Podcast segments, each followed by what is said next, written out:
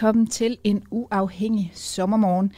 Det blev en onsdag, det blev en regnvejr, og i dag øh, stiller vi spørgsmålet, skal kirken komme ind i klimakampen? Med mig i studiet til at hjælpe os med at svare på det spørgsmål har jeg bi- bioetiker og teolog Miki Djeris. Godmorgen. Godmorgen. Jeg hedder Mette Lyne, og vi vil som altid gerne høre fra jer derude, jeres holdninger, jeres tanker. Send dem ind til os ved at skrive DUA, DUAH. Det I gerne vil sige, send det afsted til 1245, eller skriv til os på Facebook. Miki Djeris, du har blandt andet forsket i klimaforandringernes konsekvenser for naturen set fra en teologisk synsvinkel. Men hvad i verden har teologi og klima med hinanden at gøre? Det har rigtig meget med hinanden at gøre. Øh, dels har det med hinanden at gøre, at kristendommen, den tolkning af kristendom, der har præget den vestlige verden, har været med til at skabe det natursyn, der gør, at vi er endt i de problemer, vi er endt i. Dels så er der i dag rigtig, rigtig mange mennesker, som er meget, meget bekymrede og ikke har noget håb og ikke føler noget håb. Det er en situation, kirken klassisk set har noget at, at sige i. Og dels så handler kristendommen jo om hele menneskelivet. Og en del af menneskelivet nu, en uafviselig del af menneskelivet, det er klimaforandring. Altså hvis ikke kristendommen har noget at sige ind i den situation, så ved jeg ikke rigtig, hvad den skulle tale om. Hvad er det for et natursyn, du henviser til der? Jamen, det er det, man, man klassisk set inden for, for øh, den disciplin, man kalder miljøetikken, kalder antropocentrisme. Det er det gode gamle græske ord antropos, der betyder menneske. Så det er et natursyn, der siger, at det er kun mennesket, der er vigtigt, der har etisk betydning. Det er kun mennesker, jeg skal tænke over, hvordan mine handlinger, øh, jeg skal kun tænke over, hvordan mine handlinger påvirker mennesker. Naturen er sådan set bare en ressource, en, en slags kæmpe køleskab, jeg kan gøre med, hvad jeg vil. Og så er vi ser, siden 87 især med Brundtland-rapporten og bæredygtighedsbegrebet blevet opmærksom på, at vi skal måske lige tænke over, hvordan vi bruger den der natur, så der også er noget i morgen. Men det er stadigvæk kun et redskab. Det er en, det er en ting. Og det natursyn har været med til at gøre, at vi har udnyttet naturen i en grad, så den ikke kan følge med. Og det natursyn er en, øh, ikke en nødvendig del af kristendommen, men det er det natursyn, der har været med til at præge kristendommen, og som man har tolket kristendommen ud fra. Og derfor kan man sige, at som jeg blev citeret for for mange år siden, at Jesus Kristus sådan set er medskyldig i klimaforandringerne.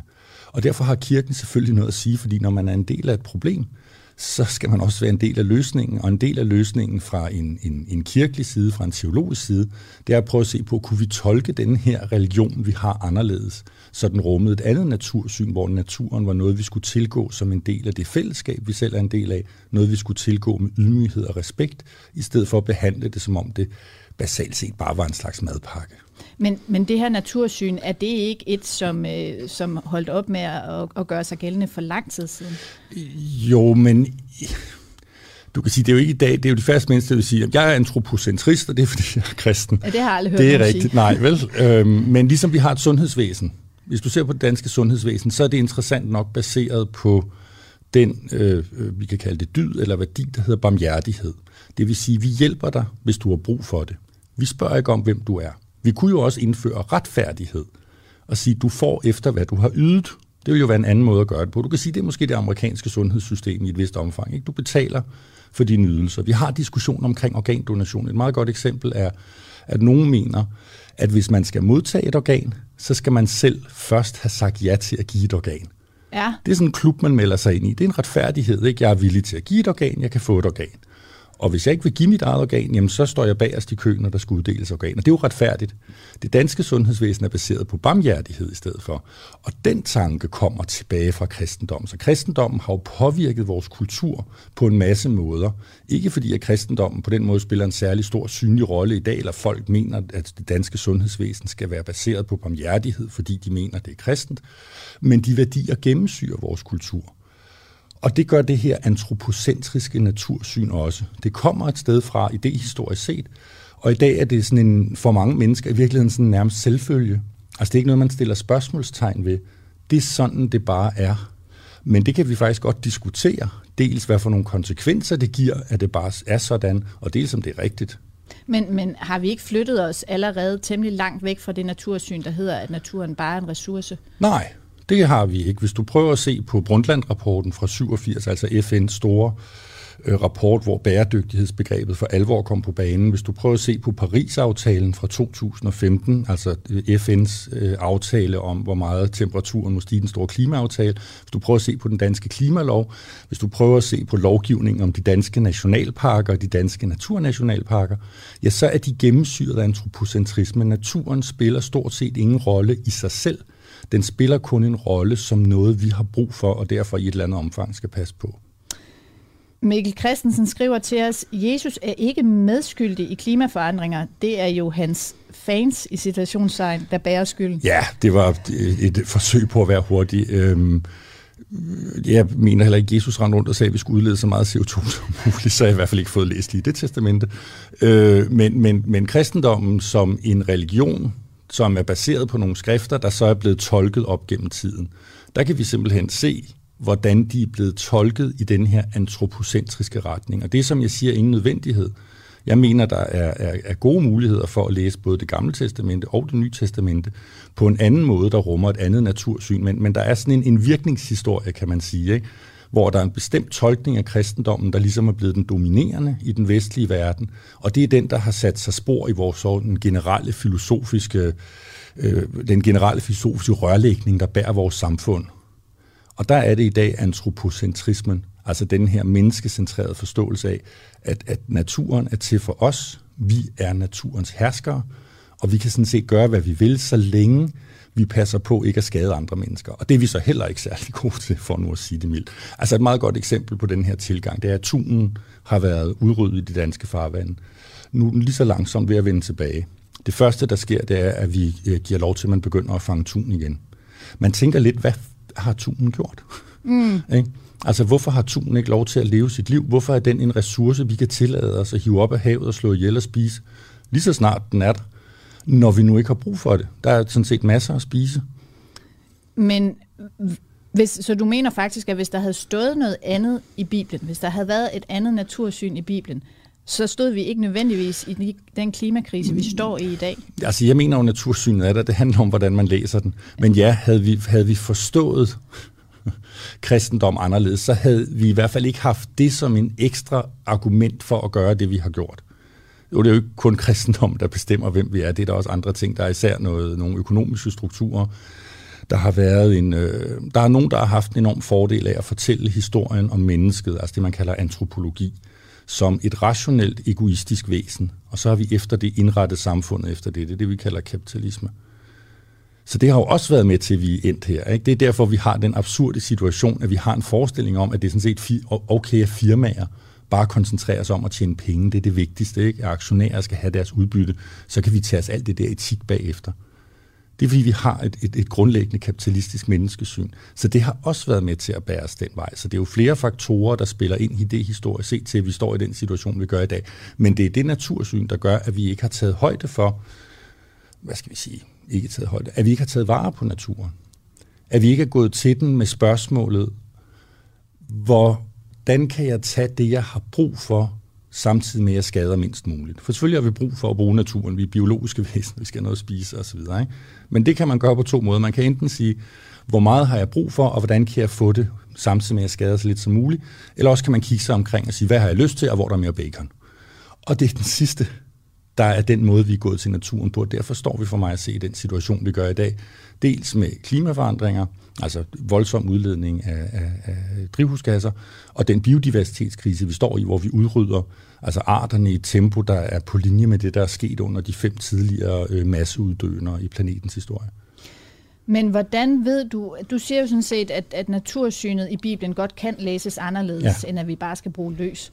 Hvordan ved du, at det er din læsning, der er den rigtige? Det har jeg ingen anelse om. Sådan er det jo for os mennesker, at, øh, at vi, er, vi er forløbige, vi, vi, vi, vi prøver os frem. Ikke? Øh, det, jeg, det, jeg kan gøre, det er, at jeg kan sætte mig ned og læse den, og det gør jeg jo ikke alene. Jeg står på skuldrene af et hav af mennesker, der er klogere end mig, der har læst de her ting og skrevet om dem, og så kan jeg gå ud og argumentere for det. Og det er jo sådan, det er. Altså, når, lige så snart vi forlader matematikken og naturvidenskabens verden, så er det jo tolkninger. Og så må vi jo gå ud og prøve at vise, at vores tolkning er de rigtige med de argumenter, når nu gælder inden for den disciplin, vi, vi befinder os indenfor. Så, så det kan jeg jo ikke vide. Altså man skal altid i sit baghoved, når man diskuterer politik, etik, holdninger, teologi, have sådan en, en lille vindue åbent, for at man selv kunne tage fejl. Mm. Men det betyder jo ikke, at jeg ikke mener, at jeg har ret og gerne vil argumentere for det. Men, men ved det, det, det, det, det, er der jo ingen, der kan. Men giver det overhovedet mening at give sig til at læse i Bibelen, øh, som, hvor der jo så står, som du siger, at, øh, at naturen er en ressource, hvis man gerne vil bekæmpe klimaforandringerne og klimakrisen? Ja, fordi altså, dels er jeg jo som lidt optaget af, hvad kristendom egentlig er. Det er sådan mit fag. Øh, så derfor vil jeg jo gerne prøve at finde ud af det. Sådan, det kan vi kalde den faglige nysgerrighed. Øh, dels så er der jo flere milliarder mennesker på den her planet, der ligesom mener, opfatter sig selv som kristne, hvad det så end er. De er jo meget forskellige. Men jeg tænker, at rent pragmatisk kunne det jo godt gøre en forskel, om de nu gik og tænkte, at Nå, jamen, det er den der antropocentriske tolkning af vores religion, der er den rigtige, så det skal vi gøre. Eller de begyndte at sætte spørgsmålstegn ved det, og tænkte, gud, kan det være, at den her religion handler om noget andet? Så på den måde har religion jo en enorm indflydelse. Nu i Danmark kan det være svært at se, fordi vi er rimelig sekuleret, altså sekulariseret, altså vi har, vi har fjernet religionen fra det offentlige rum, og rigtig mange mennesker er lidt ukomfortable ved det, og sådan, hvis man taler med dem, så er de i hvert fald ikke kristne. Altså, de tror på et eller andet, men de vil nødig hænges op på noget, noget specifikt. Men rundt omkring i verden, så spiller religion en kæmpe rolle for rigtig mange menneskers handlingsliv. Og kan du få dem til at forstå, at den religion, de mener er det, der dybest set definerer deres tilværelse, den handler også om, hvordan vi skal behandle naturen, og det på en anden måde, end vi gør i dag, ja, så kan du sådan set have et ret måligt impact. Det er jo det, er jo, øh, det man kan sige, den, den pave, vi har nu, pave Frans, øh, udgav i oh, 2017, det er jeg lidt usikker på årstallet, men han udgav det, man kalder en encyklika, som er sådan en slags øh, øh, brev, paven kan skrive til alle katolikker om, hvad de skal tro på det må være en fed magt. der er 800 millioner, ikke?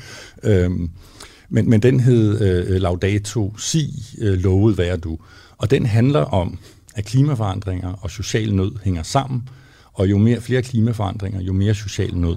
Og derfor så har katolikker en pligt til at bekæmpe klimaforandringer, fordi de har en pligt til at tage sig af de svageste i samfundet. Det er jo alt sammen antropocentrisk, kan du høre. Det handler kun om mennesker. Mm. Men der dukker op, sådan lige pludselig med jævn mellemrum i den, så dukker der noget op om naturen, som Guds gave, Guds skaberværk, naturen som noget i sig selv. Og så begynder vi at forlade det der antropocentriske natursyn, hvor vi kun tager hensyn til den indirekte, og begynder at tale om at tage hensyn til den direkte.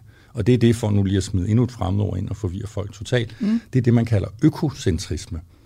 Og hvad er det?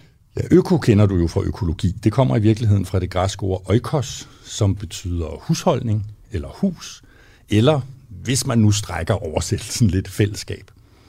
Og det er en, en filosofi, en, en, et natursyn, fuldstændig ligesom antropocentrismen, der mener, at kun mennesket har betydning, så har økocentrismen den holdning, at, at biosfæren, altså det levende, den planet, vi bor på, de økosystemer, der findes, de har en etisk betydning. Der er noget at tage vare på, ikke kun for vores skyld, men også for det egen skyld. Det er lidt ligesom, hvis du har en hund. Hvis du nu havde taget din, jeg ved ikke om du har hund eller kat eller kanariefugl, hvis du havde taget dit dyr med, ikke? Så kunne jeg, hvis jeg nu var mærkelig, det her helt hypotetisk, så kunne jeg jo gå hen og sparke din hund. Mm. Og der kunne være to grunde til, at jeg ikke gjorde det.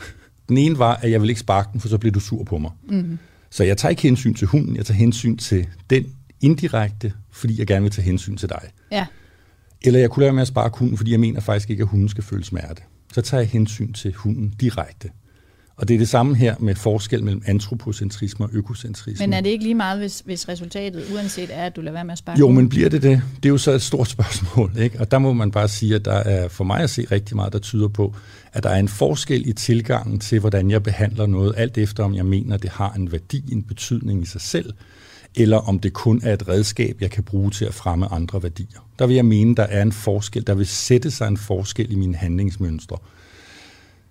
Bare for at komme med et eksempel, vi lige kan slynge ud. Byggeriet på Amagerfællet, som Københavns Kommune står bag, som øh, nu er, er blevet af, af, hvad hedder det, planklagenævnet, øh, øh, blevet dømt til, at, at det må vi lige have undersøgt. Det er faktisk godt være, at det ikke er i orden. Man fortsætter med at bygge. For det er bare en ressource. Havde vi nu den holdning, at den der vandsalamander var noget, der havde en betydning i sig selv, som skulle, vi skulle beskytte, så vil mm. jeg jo påstå, at så var man stoppet på stedet og havde fået undersøgt til bund, som det faktisk er til fare for den. Men det kan jo også være, at man vil bygge der, fordi man har den holdning, at øh, mennesker skal have tag over hovedet, og det er en ressource, som vi skal tage vare på, ja. som vi sætter øh, over vandsalamanderen. Ja, og det, og det interessante er, at, her, at vi har en tendens til at få gjort det med at tage sig af naturen til en modsætning til at tage sig af mennesket. Mm. Ikke? Så vi har sådan en konflikt. Enten tager jeg mig af mennesker, eller også tager jeg mig af natur. Der vil jeg jo mene, hvis vi havde den holdning, at naturen også betyder noget i sig selv, og vi faktisk er en del af naturen, ja, så vil vi i højere grad prøve at finde løsninger, der til gode ser begge to. Altså nu er det ikke den eneste lille byggegrund i København, så vidt jeg ved. Mm. Øhm, så, så du kan sige, at nogle gange kommer vi i konflikt med naturen. Det kan vi ikke undgå, fordi vi skal bruge den. Hvis jeg står på indlandsisen og ikke har noget mad, så kan jeg være nødt til at slå en sæl ihjel så vælger jeg mennesket frem for dyret, kan man mm. sige, eller naturen. Ikke? Men hvis jeg er i en situation, hvor der er noget andet at spise, som hvis jeg nu for eksempel bor i Brøndshøj, og der ligger et supermarked ved siden af mig, der sælger tørrede kikærter, ja, så behøver jeg sådan set ikke at slå en gris ihjel og spise den for at leve et sundt øh, og godt liv. Så kan jeg sådan set bare lave nogle falafler. Så vi skal også passe på, at vi ikke hele tiden gør det til, uh, det er en konflikt mellem mennesker og natur, hvad skal vi vælge? Fordi det, der så sker, når vi har det her antropocentriske syn, det er, så vælger vi altid mennesket. Og det er det, der i sidste ende fører til, at vi står i en situation, hvor klimaforandringerne, nu er jeg ikke klimaforsker, men, men at vi i hvert fald ser ud til overhovedet ikke at komme i mål med Paris-aftalen, og hvor vi står i det, biologerne kalder den sjette masseuddøen, altså hvor arterne forsvinder i et tempo, der er 100-1000 gange større, end de ville gøre, hvis der ikke var menneskelig indblanding. Kan du give et konkret dansk eksempel, som ikke er Amagerfældet på, øh, på et... Øh, på noget, hvor vi burde vælge naturen frem for mennesket? Ja, jeg har snakket om tun, som jeg synes er et meget godt eksempel. Ja. Øh, vi har situationen med ulve, som jo i høj grad blev til det officielle Danmark, fordi vi var forpligtet gennem EU, sagde ulve, men hvor vi jo kan se, at ulvene de forsvinder, og jeg er ikke helt sikker på, hvor meget der bliver gjort for at forhindre det. Vi kan se, hvordan vi forgifter havørne. Øh, men hvis, så, vi, hvis vi bliver ved tun, vi skal ja. helt lade være med at spise tun. Jamen, hvorfor er det, vi skal tage fat i levende, sansende, følende væsener? Altså, vi ved, at fisk, fuldstændig ligesom hundevalpe og kattekillinger og babysæler, kan føle smerte. Hvorfor er det så, vi skal tage ud, komme skarp kroge ind i munden på dem, som er det Altså fisk, nu er jeg igen, jeg er ikke biolog, men jeg har dog fundet ud af, at fisk har ikke arme.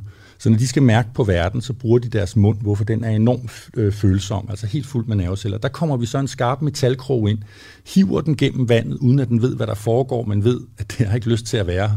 Tager den op, slår den ihjel og spiser den, når vi nu sådan set bare kunne lade den svømme ned i vandet og spise noget andet. Ved man, at en fisk har lyst til noget?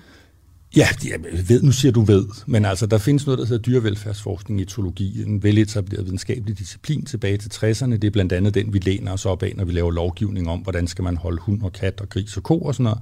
Og de har også forsket i, om fisk kan føle smerte. Og der peger for mig at se den overvældende bevisbyrde på, at der er fisk ligesom andre dyr.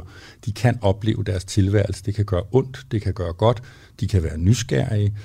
De kan have empati med hinanden. De kan, nogle fiskearter, de kan bestå spejltesten, det vil sige, du maler en, en plet i panden på dyret, og så sætter du den foran et spejl. Og hvis den begynder at prøve at fjerne pletten, så, så, så siger man så inden for det forsøg, at så er det fordi, den har en, en opfattelse af sig selv. Fordi den, den har, så er det jo ligesom den selv, den forstår er i spejlet, for det at prøve at fjerne pletten. Ikke? Ellers mm. vil den jo bare, det er en anden fisk med en plet, jeg er ligeglad. Så ja, fisk er følende væsener. Og hvorfor, hvorfor er det, vi så skal ud? Især når de lige har været udrydningstruede. Og så, så begynder de langsomt at kunne etablere sig igen. Og det første, vi gør, det er, at vi tager ud og slår dem ihjel. Men det minder mig om en overskrift i politikken for nogle år siden, der handlede om vandmænd. Og overskriften var, nu skal de ikke bare blævre, nu kan de bruges til noget. Og så var der nogen, der havde fundet ud af et eller andet med vandmænd, og jeg kan ikke huske, om de kunne rense mikroplaster op med det, eller de kunne blende dem og fodre dem til grise. Men det var igen den her, hvis ikke vi kan bruge det til noget, så blæver det bare. Gobler er ret fascinerende biologiske væsener. Ikke? Men vi har den der opfattelse af, at alt det skal tjene vores snævre formål og interesser. Nu sagde du lige, at du har lige været i brusen og købt øh, kikærter. Øh, kikærter, produktionen af kikærter går vel også ud over naturen i ja. et eller andet omfang? Ja, det gør den. Øh, høsten af kikærter koster for eksempel en masse insekterlivet. alt efter om det dyrkes konventionelt eller økologisk, så har det forskelligt, forskelligt fodaftryk i form af kemikalier, vandforbrug, jordforbrug og sådan noget. Det kan være meget svært at finde ud af, hvad der er bæredygtigt der. Så ja, men det prøvede jeg, øh, og det fik jeg så ikke sagt særlig klart. Det selvfølgelig påvirker vi naturen, det kan vi ikke undgå. Altså vi skal have noget at spise, vi skal have et sted at bo, vi skal have tøj, vi skal have varme osv. Opgaven er at gøre det, og samtidig respektere, at der, hvor vi tager det fra, det er et fællesskab, som, som vi er en del af, og som vi skal prøve at beskytte og bevare i det omfang, vi kan. Og der skal vi så prøve at tage tingene så varsomt som muligt. Og der tyder, nej, ikke tyder, der viser langt den meste forskning, at det og for eksempel at spise øh, øh, planteproteiner i stedet for animalske proteiner, det er langt mere skånsomt for planeten. Altså vi bruger 80% af det tilgængelige landbrugsareal på den her planet på at producere dyr. 18 procent af de kalorier, vi spiser, kommer fra dyr. Der er jo et ekstremt stort spild der. Men, men alle de her eksempler, altså hvis man tager det ud i yderste led, så er mennesket vel bare ikke god for naturen? Du kan være mere eller mindre god eller dårlig, alt efter hvordan du siger det. Øh, ingen kan undgå, ingen biologiske væsener kan undgå at påvirke deres omgivelser. Sådan er det at være et biologisk væsen. Det er derfor naturen den forsøger at, at finde en eller anden balance mellem de forskellige væsener, ikke? og det er det, det, det, vi kalder bæredygtighed. At man tager det, man har brug for, og så er der mulighed for, at systemet kan regenerere sig selv, så der er noget at tage igen næste gang, man kommer. Så vi må godt være her? Ja, ja, jeg har ikke noget imod øh, mennesker som sådan. Øh, jeg har noget imod mennesker, der opfatter sig selv som de eneste, der har betydning, og derfor tillader sig at ødelægge resten af, hvad skal vi sige, øh, arternes levemuligheder, som vi gør lige nu, når der ikke er grund til det. Altså var vi i den der konflikt, hvor vi stod på indlandsisen, og det eneste, der var at spise, var en sæl, og det var den sidste sæl i universet, mm. så kunne jeg da godt forestille mig, man kunne sige, så er det faktisk bedre, at det menneske overlever, eller den sidste sæl gør. Men men når der ikke er brug for det, når rigtig meget af det, vi ødelægger, det er noget, vi ødelægger for at tilfredsstille ikke behov, men præferencer, som vi sådan set kunne klare os uden, så får jeg et problem med mennesker. Inklusiv mig selv, skal jeg huske at sige. Det er en uafhængig sommermorgen, og vi har bioetiker og teolog Miki Gjeris i øh, studiet. Og øh, vi vil stadigvæk meget gerne høre fra jer derude. Send jeres kommentarer ind til os. Øh, skriv DUA, D-U-A-H. Det du gerne vil spørge om, det du gerne vil mene, send det afsted til 1245, eller skriv til os øh, på Facebook. Det er mindst lige så godt. Øh, Miki Gjerris, øh, skal kirken komme ind i klimakampen? Øh, det kan kirken ikke i Danmark, fordi kirken i Danmark er organiseret på en måde, så der er ikke nogen, der ligesom repræsenterer kirken. Den kan ikke ligesom, man kan ikke ligesom sige, om nu er kirken besluttet eller noget. Kirken i Danmark er virkelig et ret vildt voksende anarkistisk projekt, kan du sige, hvor der er selvfølgelig nogle biskopper, øh, nogle stifter, nogle provster og sådan noget, så den er organiseret.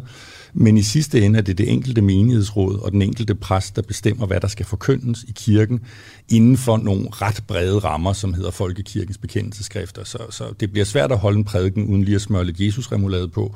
Men, øh, men ellers så, så har du faktisk enormt stor frihed i, i, i det danske øh, øh, system.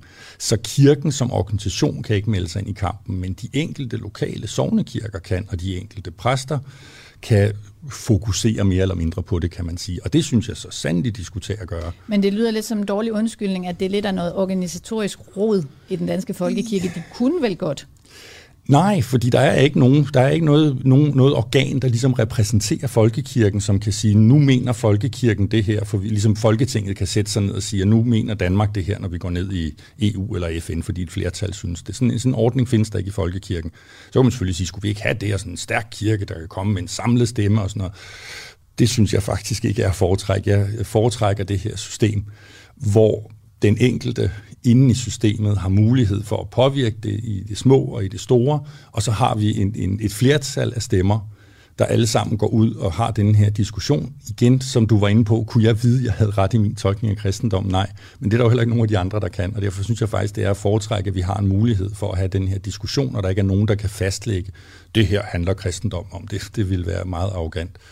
Så vi har ikke den organisation i kirken, men det betyder som sagt ikke, at de, de, de enkelte led i den øh, biskopper kan gå mere eller mindre ind i klimaet. Der er, der er Roskildes biskop Peter Fischer Møller jo heostratisk berømt eller berygtet for at have gjort rigtig meget ud af at få klimaet på dagsordenen i Roskilde Stift.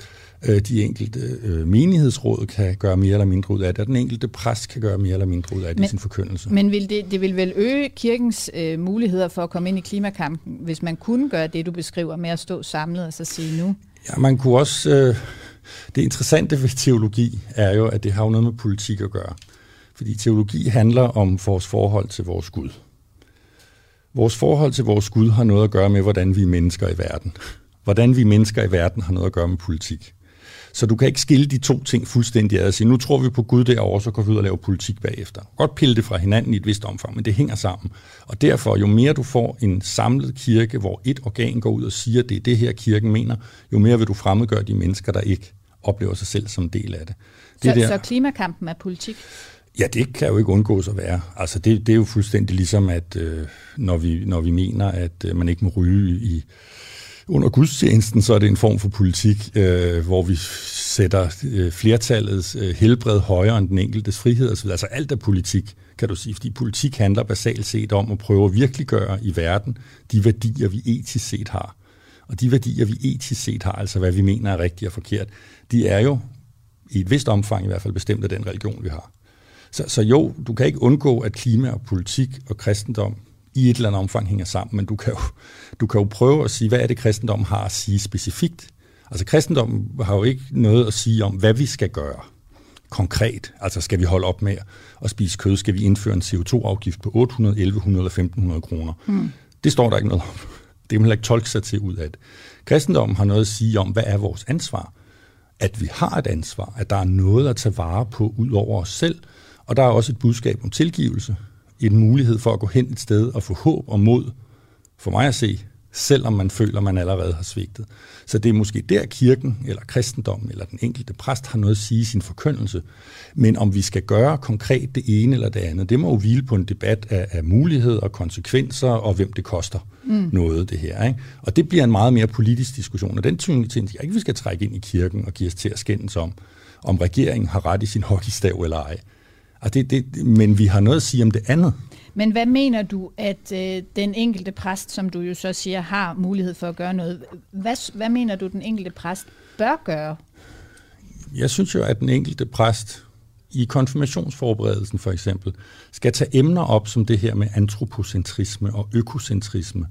Diskutere, hvad betyder det, når vi i trosbekendelsen siger, at Gud er skaber? Hvad betyder det, at, at den magt, vi tildeler den vigtigste rolle i vores liv, hvis vi ellers tager vores religion alvorligt, har skabt det hele, og ikke bare os? Det kunne være et sted at begynde, for eksempel. Ikke? Så, så, så noget påvirkning af de børn, der kommer ind øh, i forbindelse altså, nu kan vi jo have forskellige opfattelser af, hvad der foregår i konfirmationsundervisningen, men man kan jo ikke undgå, at den bliver forkyndende og dermed forsøge at påvirke, men man kan jo gøre det mere eller mindre åbent. Og jeg synes sådan set, at at øh, nu er jeg jo ikke præst, så det, jeg, det er meget billigt det her. Jeg, jeg, jeg, en gang imellem holder jeg foredrag for konfirmander, men det er jo ikke mig, der sidder med dem hver mandag eftermiddag, når de er sukkerkolde. Men, men, men jeg synes jo, opgaven er at prøve at vise dem, hvad kristendom rummer, og så få det op til diskussion med dem.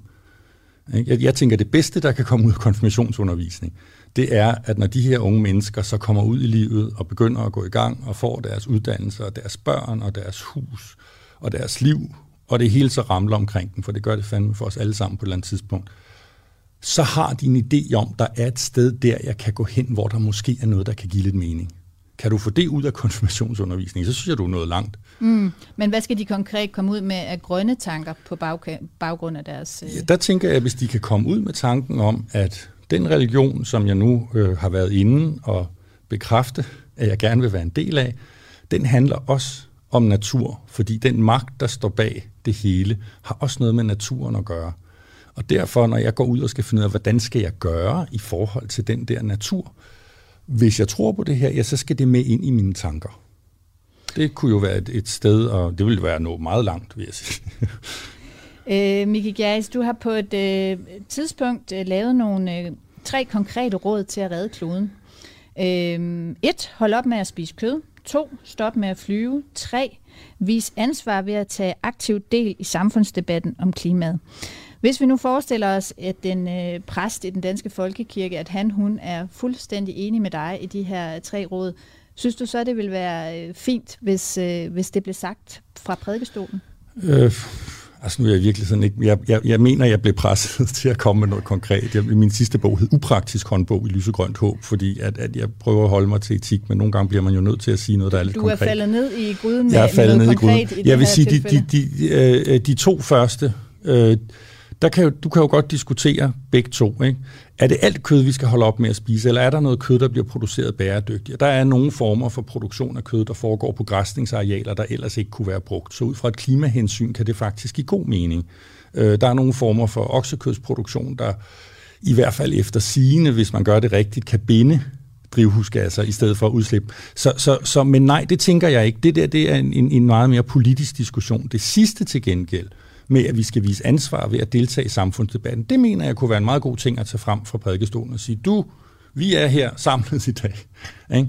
Vi er medlemmer af et samfund. Der har vi et ansvar for det samfund. Det ansvar skal vi udfolde på to niveauer. Dels som forbrugere, altså det der, hvor vores arm i virkeligheden bare er et forlænget dankort, og vi skal lige overveje, om det vi køber kommer fra forpinte børnearbejdere i Asien, eller, eller dyr, der er blevet tvangsfodret hele deres tilværelse men vi er også borgere, det vil sige, at vi har et bredere ansvar end bare lige for os selv og vores økonomi og vores værdier.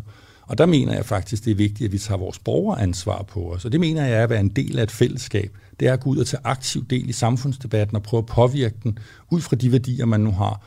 Og det bliver jo, du kan sige, det bliver sådan overpolitisk, men det er jo ikke at sige, at du skal mene noget bestemt, det er bare at sige, at du skal tage dit ansvar som samfundsborger på dig. Men hvis vi skal påvirke samfundsdebatten, præsterne har jo i, øh, øh de har jo en talestol de har mulighed for at servere de her budskaber. Hvorfor må de ikke blive konkrete? Hvorfor skal Jamen, de det, det kan de jo også godt gøre, så længe de ligger op til diskussion. Så længe det er klart for menigheden, at øh, efter prædiken, som er mig, et menneske, der står her og prøver at fortolke, hvad der står i det her skrift for jer, så går vi ud til kirkekaffen, hvor der bliver serveret havremælk naturligvis, til kaffen, hvis man har lyst til det. Og så kan vi tale om, det her giver mening. Men hvis man stiller sig op på prædikestolen, og dermed i mange menneskers øjne jo gør sig til Guds talsmand, mm. og så siger, du skal holde op med at spise kød, det siger Gud, så vil jeg faktisk sige, ja, det kan vi diskutere. Det vil jeg mene ud fra min tolkning af kristendommen, at det er det, den handler om. Men der er andre tolkninger, og der kan være noget kød. Især hvis vi kun taler klima, altså specifikt taler klima, så kan der, som jeg sagde før, faktisk være nogle kød, former for kødproduktion, der kan være med til at skabe en bæredygtig fødevareforsyning. Men du lagde ud med at sige, at øh, natursynet i Bibelen har en del på samvittigheden. Ja. Så vil det ikke være fair nok, at, øh, at præsterne på den måde øh, var inde og kompensere og forsøge at køre det meget jo, konkret men, i en anden retning? Ja, men så synes jeg måske, de hellere skulle tale om det natursyn, der har ligget i Bibelen, hvis de ellers har en prædikentekst. Nu bestemmer præster jo ikke selv, hvad de prædiker over. Der ligger en, en tekst på forhånd, de skal tage udgangspunkt i. Men en del af de, nu prædiker jeg selv en, en sjældent gang imellem, når venner er så venlige at udlåne deres prædikestol under bæven og angst. Øh, og der er nogle tekster, der ligger op til, at man kan tage den diskussion. Men hvad det konkret skal føre til, det var også det, jeg prøvede at sige før, det er meget mere et politisk spørgsmål. Skal vi holde op med at spise kød eller ej? Den diskussion synes jeg faktisk ikke, vi skal tage på prædikestol, men det er rigtig fint, hvis vi tager den på kirken, men i kirken, men skal vi tage den som lige mænd, og ikke som en, hvor der står en med en autoritet, der siger, sådan er det bare. Fordi der er meget lidt inden for en religion, der bare er sådan. Det er, som du selv gjorde mig opmærksom på tidligere, noget vi kan tolke. Men, men jeg forstår bare på dig, at øh, klimakrisen er så alvorlig, at jeg, jeg øh, vil tænke, at du ville mene, alle mand på dæk, alle knep gælder. Jeg synes, alle mand på dæk. Øh, jeg er ikke sikker på, at alle knep gælder. Altså, det er faktisk interessant. Jeg holder rigtig mange foredrag rundt omkring, omkring de her ting, også, også i kirker. Og der møder jeg en del mennesker, der har sådan en, øh, bare det bliver lidt værre. Altså, når vi står i vand til halsen, fordi så kan vi ligesom få indført det der økodiktatur, altså en slags Greenpeace med maskinpistoler, mm. og så kan vi fandme alle sammen handle ordentligt. Ikke? Og, og, og jeg tænker bare, skulle vi ikke prøve, samtidig med at vi tager sig den kæmpe store, jeg vil ikke engang kalde det krise længere, men katastrofe, vi står midt i, så samtidig fastholde nogle andre idealer, som er ret vigtige for os, nemlig noget med øh, øh, demokrati, og noget med medinddragelse og respekt for individet, og prøve at få de ting til at gå hånd i hånd. Og der mener jeg, at det, at kirken sætter fokus på det her, det betyder ikke, at den enkelte præst skal bestemme, hvad menigheden skal mene, men præsten har en rolle i at få menigheden til at tænke over de her ting, og vise dem, at ting, de opfatter som fuldstændig naturligt, nemlig vores antropocentriske natursyn, det kan man måske godt udfordre, også på en teologisk baggrund.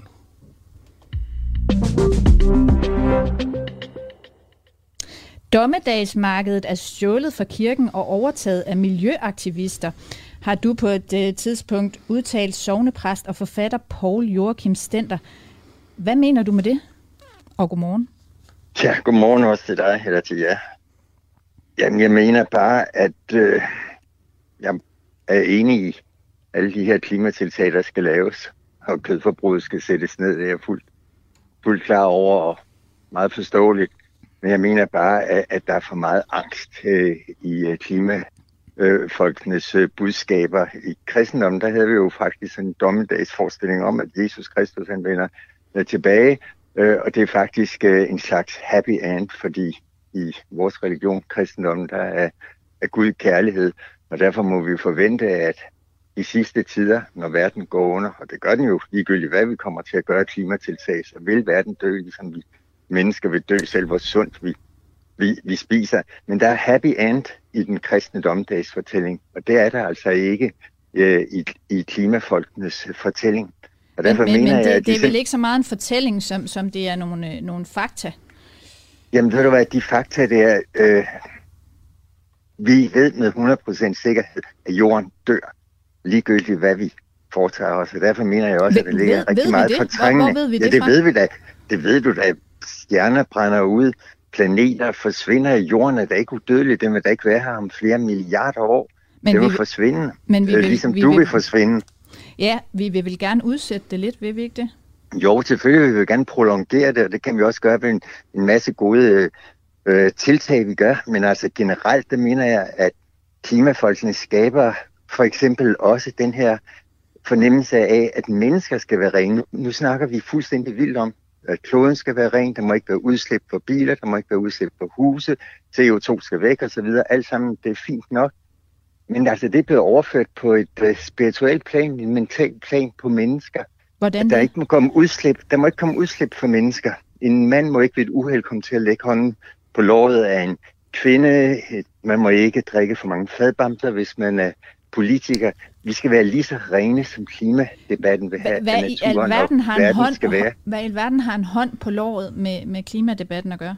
Det har følgende med klimadebatten at gøre, at man øh, ikke accepterer, at mennesker er syndere, mennesker kommer med beskidte udslip, og ligegyldigt hvad vi gør forskellige ting, så kommer det til at, at gå galt på et tidspunkt. Men man skal, vel heller ikke, man skal vel heller ikke acceptere, at mennesker opfører sig tåbeligt og, og tager øh, folk på låret, som ikke har lyst til at blive taget på låret? Man bliver nødt til at acceptere, at vi mennesker ikke er fejlfri. Man kan ikke have, have fejlfri mennesker øh, i den her verden. Det kan simpelthen ikke lade sig gøre. Vi er synder, vi kommer til at handle forkert, vi skal prøve på at lade være med at gøre det, men det kommer til at ske. Og derfor vil jeg gerne drage en parallel til klimadebatten, øh, hvor alting skal være så rent, at det nu er blevet ført over på et menneskeligt plan, at nu skal mennesker være lige så rene øh, som øh, de elbiler, der kører rundt i landskabet. Jeg, jeg skal, jeg skal Men vi lige, mennesker er altså ikke elbiler. Jeg skal lige forstå på dig. Mener du, det er klimadebattens skyld, at uh, MeToo-bølgen er kommet? Nej, jeg mener ikke klimadebattens øh, skyld det. Øh, grunden til MeToo-debatten er kommet, det skyldes simpelthen, at vi mennesker er syndere, og vi kommer til at handle forkert over for hinanden. Det skyldes måske også, at forældre er blevet enormt dårlige til at opdrage deres børn til at være, være dannet og have respekt for, for, for andre mennesker. Det men, men, er i høj grad også et dannelsesproblem. Men selvom vi ikke, der er ingen mennesker, der nogensinde bliver 100% perfekte, det tror jeg ikke, der er nogen, der vil påstå, så skal vi vel altid stræbe efter at opføre os ordentligt, både i forhold til hinanden og i forhold til klimaet. Skal vi ikke det? Præcis, det er også det, jeg siger til dig, hvis du hører efter. Det er det, der har været mit budskab. At vi skal forsøge at, at opføre os ordentligt. Vi skal gøre alt, hvad vi kan, men men vi må også acceptere, at det ikke altid lykkes, og derfor er der noget, der hedder tilgivelse, der kan komme ind i, i, øh, i spil der. Hvordan så du gerne, at øh, miljøaktivisterne gik til sagen så? Jo, jeg så meget gerne, at miljøaktivisterne ikke havde tunnelsyn. Altså, og jeg tror jeg faktisk, det ødelægger mange af deres rigtig gode budskaber, at øh, de mangler det perifere syn. Altså, man er så fokuseret på, at den her jord skal have forlænget sit liv, at man kun kan se én ting, øh, at man må ikke tage ud og flyve, man må ikke spise kød, øh, man må ikke gøre ditten og, og datten. Øh, der er det altså også vigtigt at lægge det perifert syn ud, og så sige, jamen, øh, er det her nu gavnligt øh, for miljøet, og for eksempel det der med, at man ikke må flyve. Altså jeg tror faktisk, at rigtig mange unge mennesker som ikke kan komme til New Zealand ved at tage tog eller, eller skib. Måske kan komme til New Zealand og, og møde andre unge, der er også optaget af, af klima og lære noget der, og så komme tilbage og så berige vores samfund med nogle gode idéer, de har fået i, i udlandet. Men de kan, samtidig, de, ja, de kan jo, men når også... det er også ude Ja, Jamen, jeg vil bare lige sige, at hvis ja. de ude og, og rejse kommer rundt i verden, også med fly, så opdager de jo verdens skønhed og vender tilbage med en fornemmelse af den her verden, som er meget smuk, meget mangfoldig. Men de unge, mennesker kan vel, de unge mennesker kan vel også lære noget af at foretage et fravalg og sige, jeg kunne virkelig godt tænke mig at komme til New Zealand, men det vælger jeg fra, fordi jeg faktisk gerne vil øh, gøre noget godt for vores jord. Det, det bliver det man vel også Så kan det være, at man kommer til at, og, og gå glip af noget meget vigtigt, som man kunne lære i Japan, eller i USA, eller i Indonesien, eller på New Zealand, møde nogle andre unge, der er måske meget længere fremme. Vi skal altså passe på, at Danmark bliver sådan en firlænget gård, hvor vi er lukket inde. Jeg er sikker på, at der kan gøres en masse godt for klimaet, ved at vi simpelthen har, har meget mere kontakt med hinanden og kan udveksle idéer og blive begejstret for hinandens landes skønhed. Og den dimension kan godt gå tabt, hvis man kommer med sådan et råt budskab, som der ikke må flyves.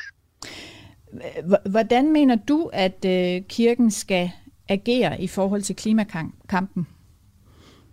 Jeg mener først og fremmest, at hvis kirken skal spændes foran noget, så er det Jesus Kristus, og så er det ikke den grønne bølge. Øh, og hvis der er noget, der er bæredygtigt, så er det først og fremmest øh, Kristus.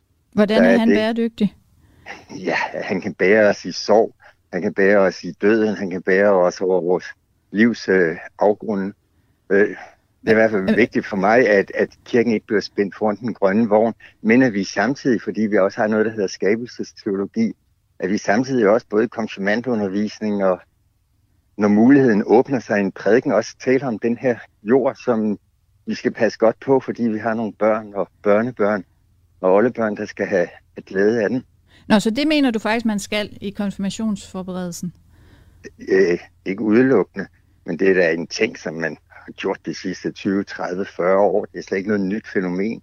For 100 år siden talte man også om, om skaberværkets skønhed op, alt den ting, som Gud har gjort, som en af vores gamle salmer mm, mm. skriver også, eller sin beskrivelse af, af, af jordens skønhed.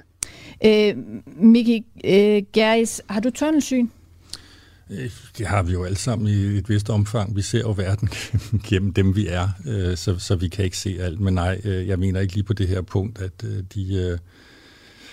Nu tegner jeg ikke mig selv som miljøaktivist, men, men jeg mener simpelthen, at det, det overhovedet at begynde at tale om dommedagsprofetier fra, fra klimaaktivister, det er, det er et forsøg på at afspore debatten. Det interessante ved dommedag i en kristen forstand, det er, at øh, den er bestemt af Gud.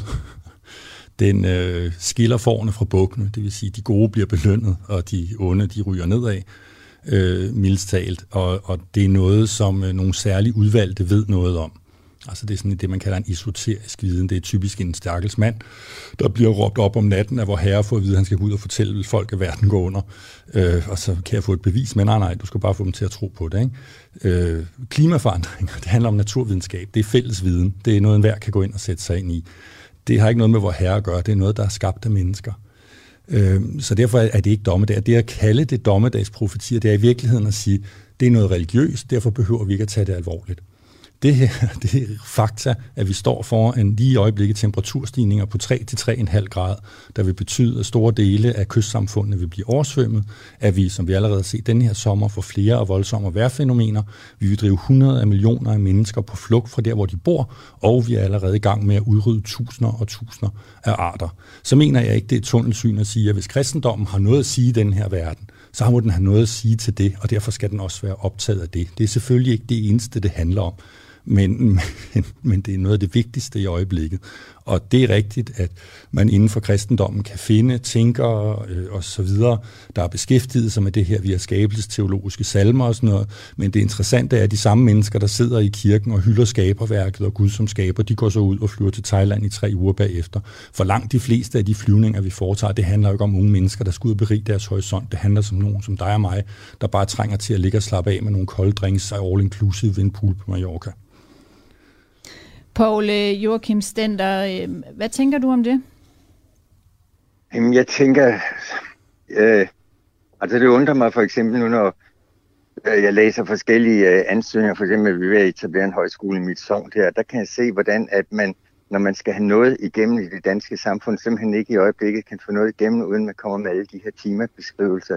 Nu vil man lave bæredygtigt øh, højskole, og man vil lave øh, økologisk mad, og dit og datten, og når man skal sælge et produkt, det kan jeg se på, på, på alle øh, de reklamer, der er i fjernsynet, der bliver det straks øh, understreget, at det er grønt. Og fint nok, at det er sådan, at man vil være bæredygtig og økologisk og, og så videre. Men der er altså også en griskhed i den her bevægelse. Der er folk, der tjener penge, der tjener rigtig mange penge på at have det rigtige ordvalg, og hele tiden sige grøn og bæredygtig og økologisk, fordi de ved, det er det, der sælger i, i øjeblikket.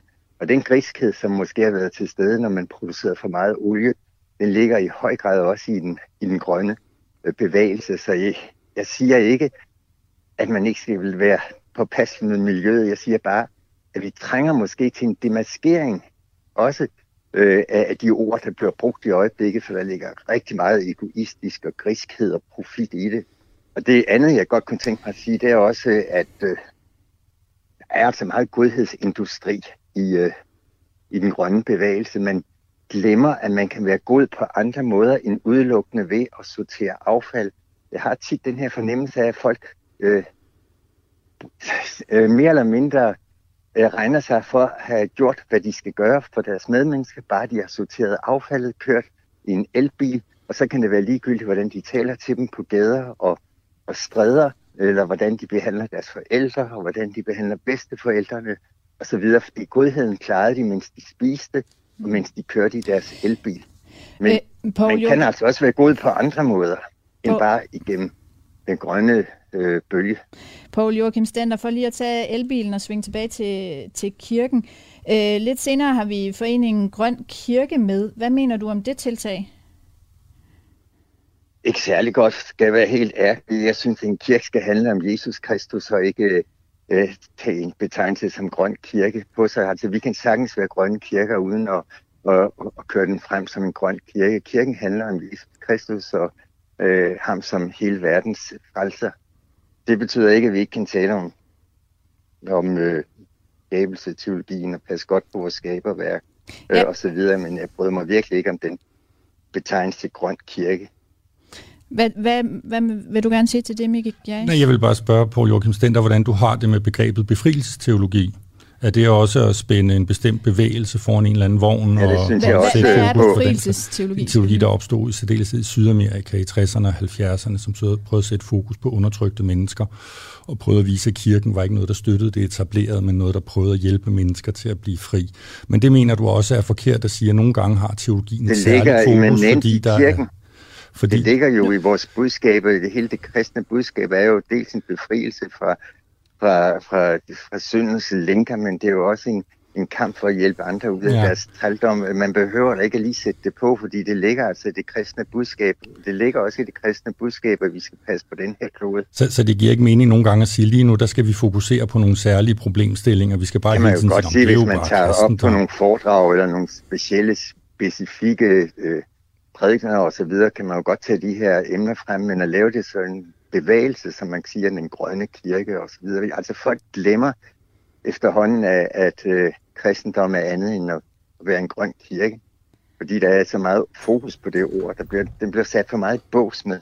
Det, det lyder lidt som om, du, du mener, at kirken bare skal læne sig tilbage og så sige, jamen vi har dækket det hele i Bibelen, så vi skal ikke ind og tage et specifikt ansvar, når noget øh, er ved at gå galt. Ja, det har jeg slet ikke sagt på nogen som helst måde. Jeg har bare sagt, at øh, man skal ikke spænde kirken foran andre end Jesus Kristus. Det skal ikke være en økologisk bevægelse i kirken. Det skal heller ikke være øh, en, en grøn kirke. Det skal være en kirke, der forkynder Jesus Kristus som Guds søn. Når man forkynder Jesus Kristus som Guds søn, så kommer man også ind på, at jorden er skabt af, af Gud, og det er en planet, som vi har en, en pligt til at passe rigtig godt på. Paul Joachim Stender, mange tak, fordi du var med her i dag og tog debatten. Du er velkommen.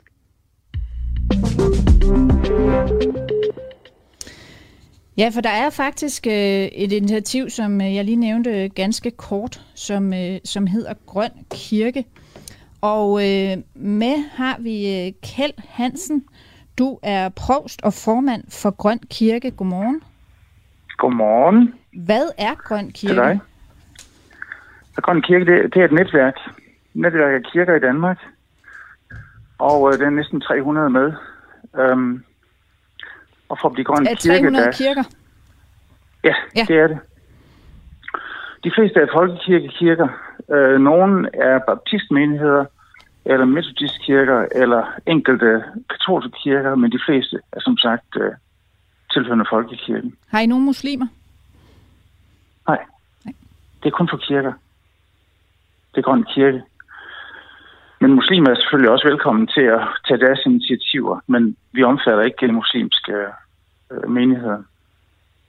Nej. Hvor, hvorfor, egentlig, hvorfor egentlig ikke det? Det er fordi, at øh, vi synes, at vi, vi har noget at bidrage med som kirke. Altså, øh, at, øh, at komme med det input øh, i debatten, øh, at, øh, at, øh, at jorden er Guds. Øh, så det er ud fra, fra vores kristne overvejelser, at vi, øh, at vi taler. Og, og hvad laver I så helt konkret? Altså helt, helt konkret går, går det her ud på, at man som kirke kan tage øh, og forholde sig til 48 handlepunkter. Øh, det handler i virkeligheden bare om at, at sætte sig ned og tænke sig godt om. Øh, vi har lavet en liste på, på de her 48 punkter. Øh, tiltag, man kan gøre i den enkelte kirke, øh, som den enkelte menighedsråd kan diskutere sammen med, med de ansatte. Kan du, kan du Øhm, komme med et det- eksempel på sådan et tiltag? Hvad kan det være? Jamen, øh, det handler om kirkens varme, det handler om kirkens indkøb. Øh, det handler om øhm, at integrere øhm, klima og miljø i, i gudstjenesten. Øhm, det handler om forvaltning af kirkens jord.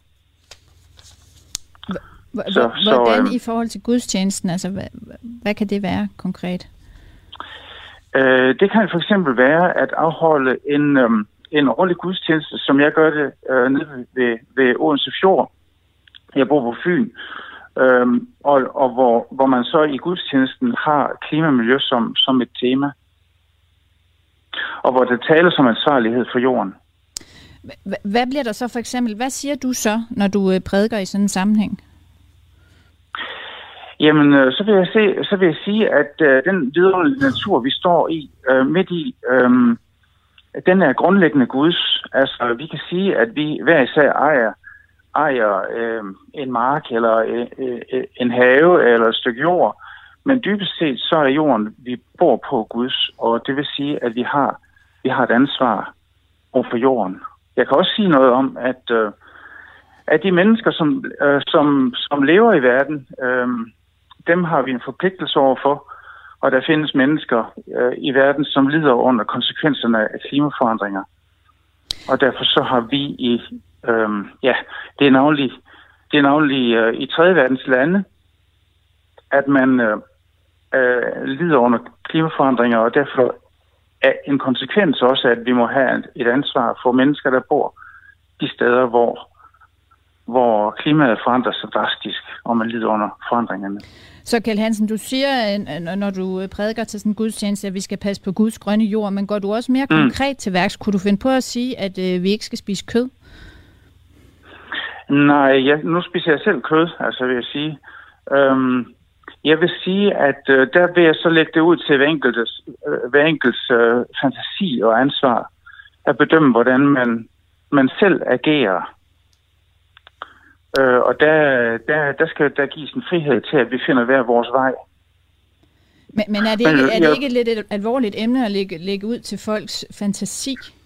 Det, jeg synes, det, det her det er jo et meget alvorligt emne, men jeg tænker også, at jeg har noget, noget at, at sige i den her forbindelse, fordi, øhm, som det også fremgår i, i Mamiki i starten af, Guds, af, af hvad hedder det, udsendelsen, så, så øhm, har vi jo ma- mange af os en opfattelse af, at jorden bare er, er vores. Øhm, jordens ressourcer er en slags køleskab for os, øh, og øhm, og i og med, at øhm, man siger, at jorden dybest set er Gud, så tager man jo en, et opgør med den opfattelse.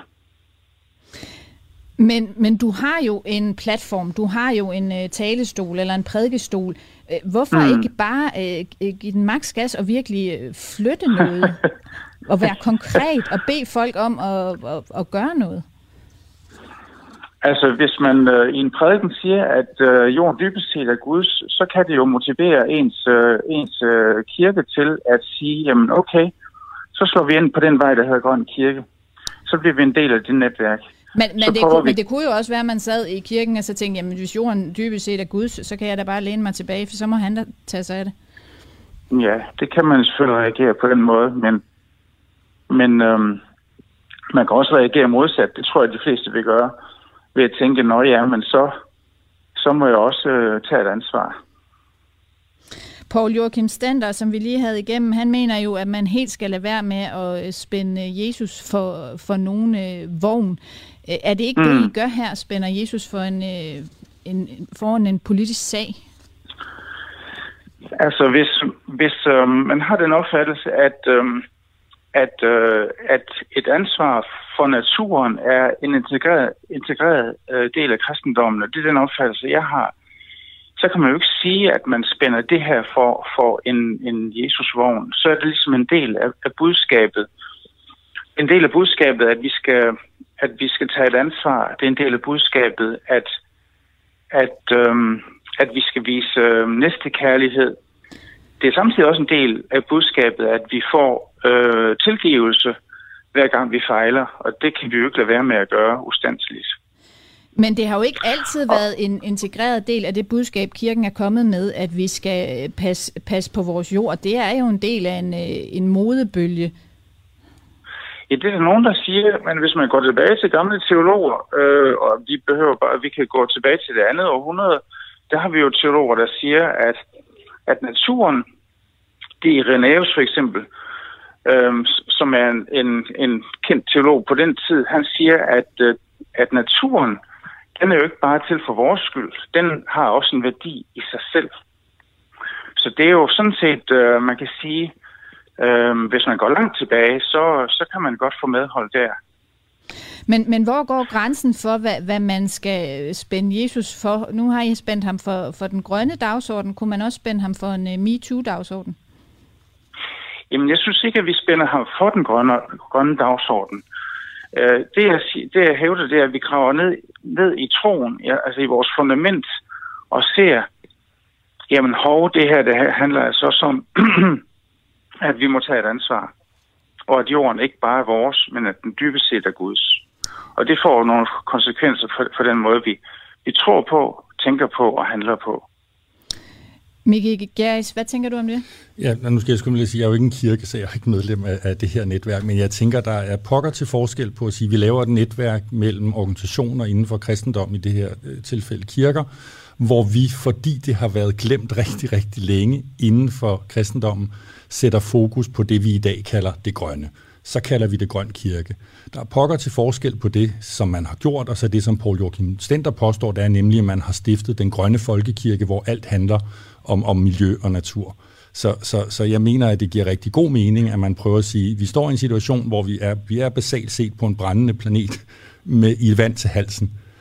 Nu mm. sætter vi særlig fokus på det her arbejde og på de her tanker inden for et netværk, vi kalder Grøn Kirke, for det er der fokus ligger her.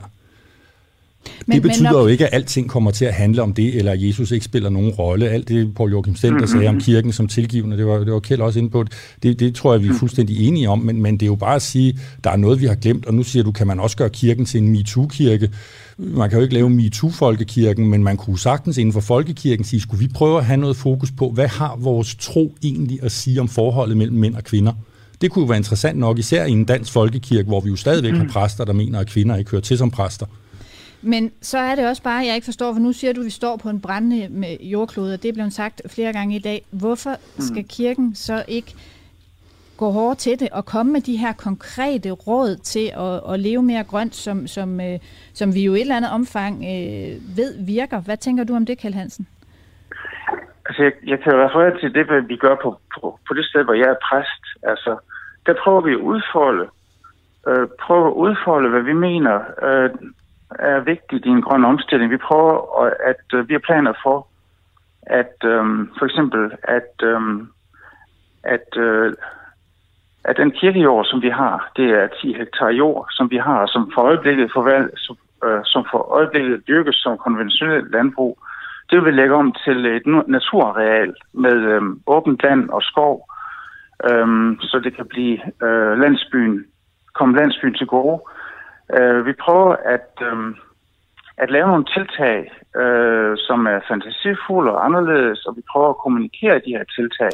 Kjell Hansen, jeg bliver måde... nødt til at stoppe dig nu, fordi tiden øh, er simpelthen øh, ja. løbet øh, fra os. Men du skal lige have den her med for vores Facebook. Mikkel Christensen skriver, Grøn Kirke lyder det fedt, dejligt med inspirerende tankegang fra kirken. Mm. Tusind tak, fordi du ville være med. Ja, selv tak. Og også mange tak til dig, bioetiker og teolog Mikkel Gjerris. Tak fordi du kom. Ja, selv tak. Tak for indbydelsen. I morgen skal vi snakke om, hvad det er, der får mennesker til at tro. Øhm, ude i teknikken har jeg Niklas Krav Larsen. Han har også været redaktør på det her program sammen med Nikolaj Jul. Vi høres ved i morgen.